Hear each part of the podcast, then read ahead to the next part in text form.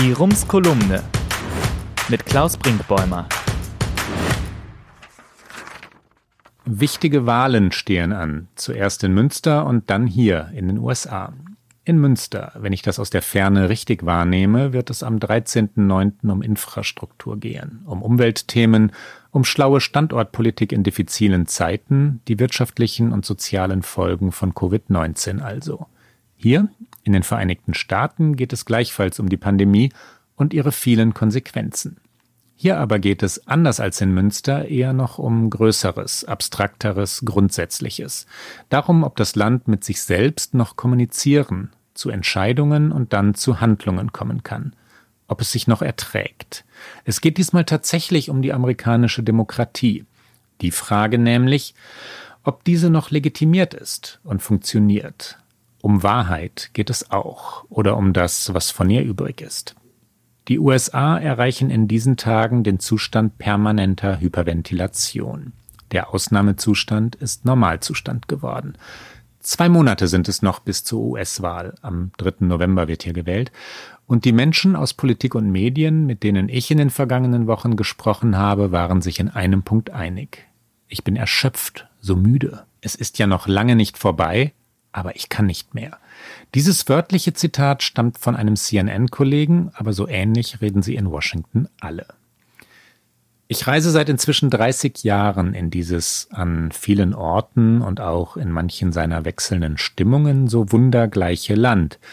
Und inzwischen staune ich darüber, dass ich schon 2004 von zwei Amerikas und der amerikanischen Polarisierung und Amerikas Hass auf sich selbst geschrieben habe wie lange das schon so geht, wie wenig neu es zu sein scheint und wie neu es heute aber doch ist, noch einmal tiefer reichend, so unendlich viel destruktiver also. Die USA von heute scheinen nicht mehr in der Lage zu sein, ihren Kurs zu justieren, weil sie selbst jene Fehler, die auf beiden Seiten des gespaltenen Landes diagnostiziert werden, nicht mehr korrigieren können. Und die vielen anderen Fehler sowieso nicht. Der Wahlkampf hier hat sich gedreht, abrupt verwandelt. Alles kreist nun um ein Nebenthema. Alles kreist um Gewalt. Die USA tun, was eine unterhaltungssüchtige Nation gern tut. Sie lenken sich ab vom Wesentlichen. Was wäre wesentlich? Ein nationaler Plan gegen Covid-19. Die Rückkehr zu demokratischen Prinzipien. Faire Wahlen inklusive der Akzeptanz des Ergebnisses und der Einsicht, dass politische Gegner bloß andere Haltungen und Wünsche haben, aber keine Todfeinde sind.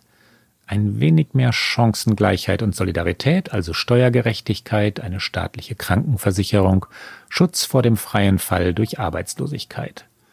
Kostenlose Bildung von Küste zu Küste. Investitionen in Umwelttechnologie und eine intelligente Infrastruktur.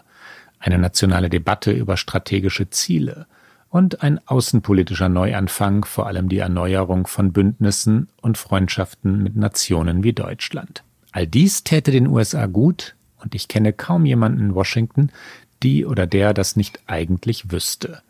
Das bloße Wissen aber hilft in diesem Land nicht mehr weiter.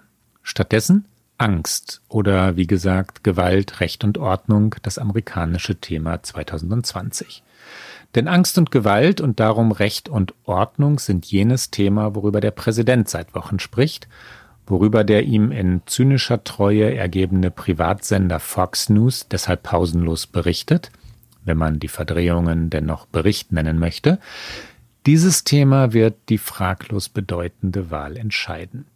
Das alles ist so windschief, so demagogisch verbogen, dass ich nur darüber staunen kann, dass es trotzdem immer noch weitergetrieben werden kann. Kleiner wichtiger Exkurs. Es wäre schlau, wenn die USA sich ernsthaft mit Gewalt auseinandersetzten, mit Schusswaffen nämlich, mit all dem Kriegsgerät auf den Straßen und in den Schulen des Landes. Eine ernsthafte Politik würde dann Regulierung bedeuten, auch eine Überprüfung und lückenfreie Registrierung von Waffenkäufern. Es wäre ebenso schlau, wenn die USA sich mit ihrer gewaltsamen Historie beschäftigten und versuchten, aus ihrer Geschichte von Völkermord und Sklaverei für die Rassismusdebatten der Gegenwart zu lernen. Das aber ist nicht die Gewalt, die der Präsident meint, nicht die, um die es im Wahlkampf geht. Donald Trump spricht von Linksfaschisten, radikalen Demokraten, Antifa, dem Niederbrennen unserer Städte, dem Ende unseres Amerikas, denn, Zitat, in Joe Bidens Amerika wären wir nicht mehr sicher. Die Republikaner, die in allen seriösen Umfragen weit zurückliegen, versuchen es nun mit einer dreifachen Verdrehung der Wirklichkeit.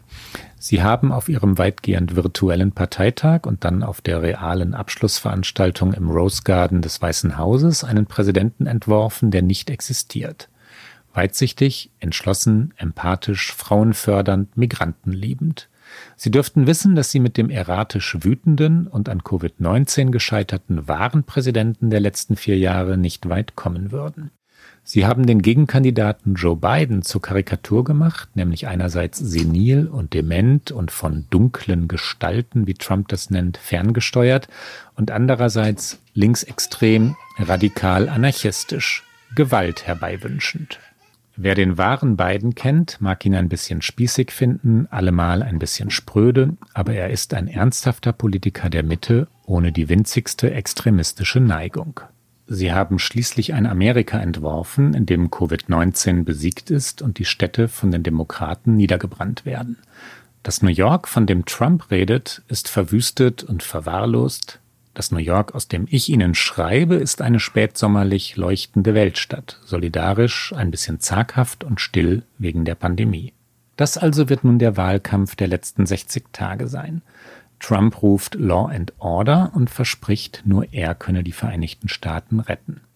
Diese Strategie kann tatsächlich funktionieren, wenn nämlich das Bollwerk konservativer Medien diese Botschaft wieder und wieder ins öffentliche Bewusstsein rammt und jene Vorstädte der bei US-Wahlen meist entscheidenden Bundesstaaten Florida, Pennsylvania, Ohio, Michigan, Wisconsin ernsthaft Angst bekommen, wenn die Demonstranten und Demonstrantinnen der Black Lives Matter Bewegung Eskalationen zulassen und nicht höllisch aufpassen – wenn Joe Biden es nicht schafft, entschlossen für progressive soziale Themen einzustehen und sich ebenso entschlossen von jeder Gewalt zu distanzieren.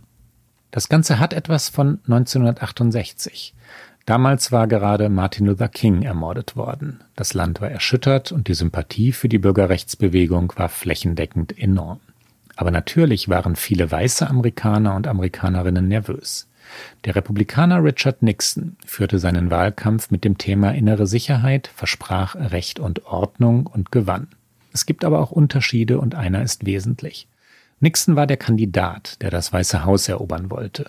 Trump hingegen ist der Präsident, der verantwortlich ist für den Zustand des Landes. Beauftragen die Wählerinnen und Wähler tatsächlich den Mann mit dem Schutz vor jener Gewalt, die dieser teilweise erfunden und teilweise heraufbeschworen hat? Mit vielen herzlichen Grüßen über den Atlantik, Ihr Klaus Brinkbäumer.